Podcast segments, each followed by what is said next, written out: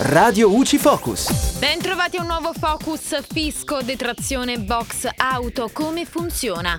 L'acquisto di box di pertinenza di nuova realizzazione può essere detratto al 50%, anche se non si tratta di prima casa, patto però che ci sia un vincolo di pertinenza con l'immobile per uso abitativo.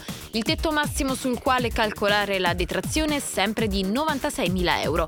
In caso di pagamenti effettuati con bonifico prima dell'atto definitivo di acquisto è obbligatoria la registrazione del compromesso al fine di attestare la presenza del vincolo. L'Agenzia delle Entrate ha anche chiarito che nel caso di pagamento che non risulti da un bonifico, il ricevimento delle somme da parte dell'impresa deve risultare attestato dall'atto notarile. Se invece il bonifico non riporta tutti i dati necessari per consentire alle banche e a Poste Italiane di effettuare la ritenuta d'acconto dell'8%, è possibile usufruire ugualmente dell'agevolazione ottenendo una dichiarazione in cui il venditore afferma di aver ricevuto le somme e di averle incluse nella contabilità dell'impresa.